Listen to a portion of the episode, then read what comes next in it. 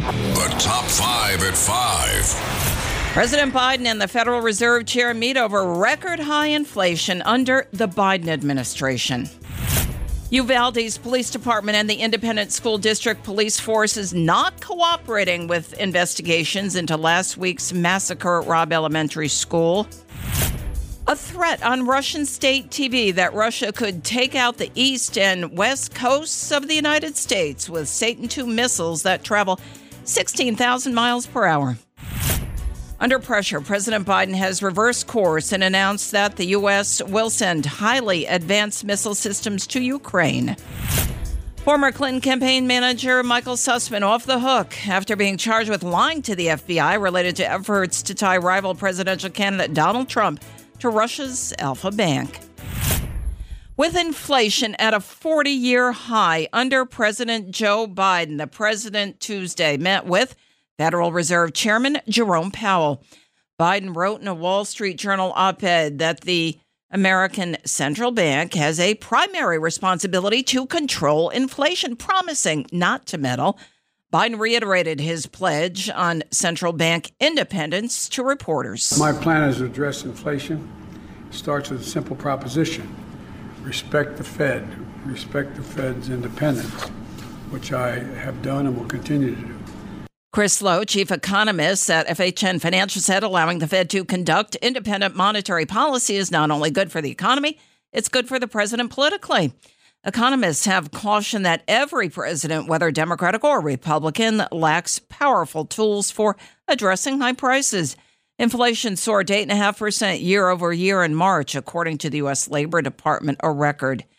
The Uvalde Police Department and the Uvalde Independent School District police forces no longer cooperating with investigations into last Tuesday's massacre at Robb Elementary School.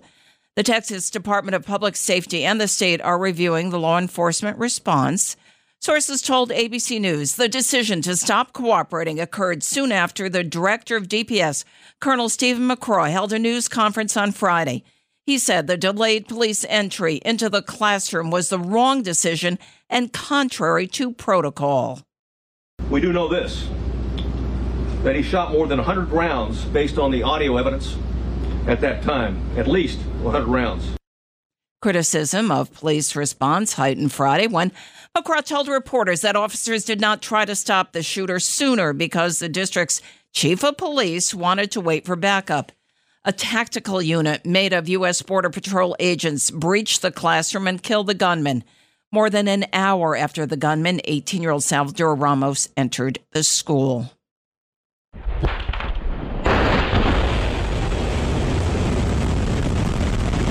Sound there of a chilling moment on Russian state TV on Monday, which saw hosts warning Russian President Vladimir Putin could destroy the east and west coasts of the U.S with Sarmat or Satan II missiles. A member of Russia's parliament, Alexei Zhuravlyov, was joined on the talk show by a fellow parliamentary member and Russian state mouthpiece, Yevgeny Popov, the host of the show. The lawmakers claim that two of Russia's Sarmat Satan II missiles could destroy the entirety of America's East Coast, and that it would take just two missiles for the West Coast.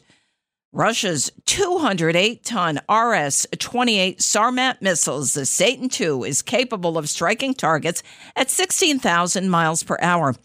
The missiles carry 15 warheads and have the potential to obliterate an area the size of the UK in a single blast. An about face from President Biden. He announced in an op ed on Tuesday that his administration will send advanced missile systems to Ukraine. That reverses course from a day earlier when Biden said the U.S. would not deliver the rockets to the war torn country. Going to send to Ukraine rocket systems that can strike into Russia.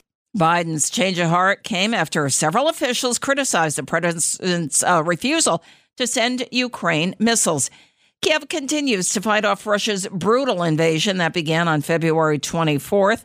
Russia's military has made advances in recent days in the eastern Donbass region of Ukraine. A former U.S. ambassador under the Obama administration, Michael McFaul, called Biden's approach a losing strategy for not supplying Ukraine with multiple rocket systems. not guilty to lying to the FBI. Former 2016 Clinton campaign lawyer Michael Sussmann was acquitted on Tuesday on a charge of lying to the FBI involving his motives for bringing the Bureau research allegedly linking Donald Trump to Russia. After deliberating for about six hours, jurors found Mr. Sussmann not guilty on Tuesday. Here's Sussmann following the jury verdict. I have a few thoughts to share now that the trial has ended. First, I told the truth to the FBI, and the jury rec- clearly recognized that with their unanimous verdict today. I'm grateful to the members of the jury for their careful and thoughtful service. Despite being falsely accused, I'm relieved that justice ultimately prevailed in my case. The not guilty verdict is a rebuke to special counsel John Durham's three year probe into how the U.S. government handled allegations of ties between the Trump campaign and Russia during the 2016 presidential election. Had Sussmann been found guilty by the jury, he faced up to five years in prison if found guilty. It's the WABC Early News on 77 WABC.